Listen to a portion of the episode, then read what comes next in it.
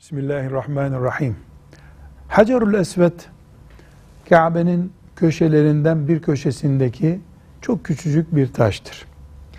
Bu taşın cennetten oraya getirildiğine dair sahih hadisi şerifler vardır. Resulullah sallallahu aleyhi ve sellem Efendimiz Hacerül Esved'e hürmet etmiştir. Ümmeti de 1400 senedir hürmet ede gelmiştir. Dolayısıyla Hacerül Esved bir kültür, bir tarih eseri değildir. Hacerül Esved ümmeti Muhammed'in aleyhissalatü vesselam peygamberinin hatırasıdır, sünnetidir. Cennetten gönderilmiş olduğuna dair de elimizde sahih hadisi şerifler vardır.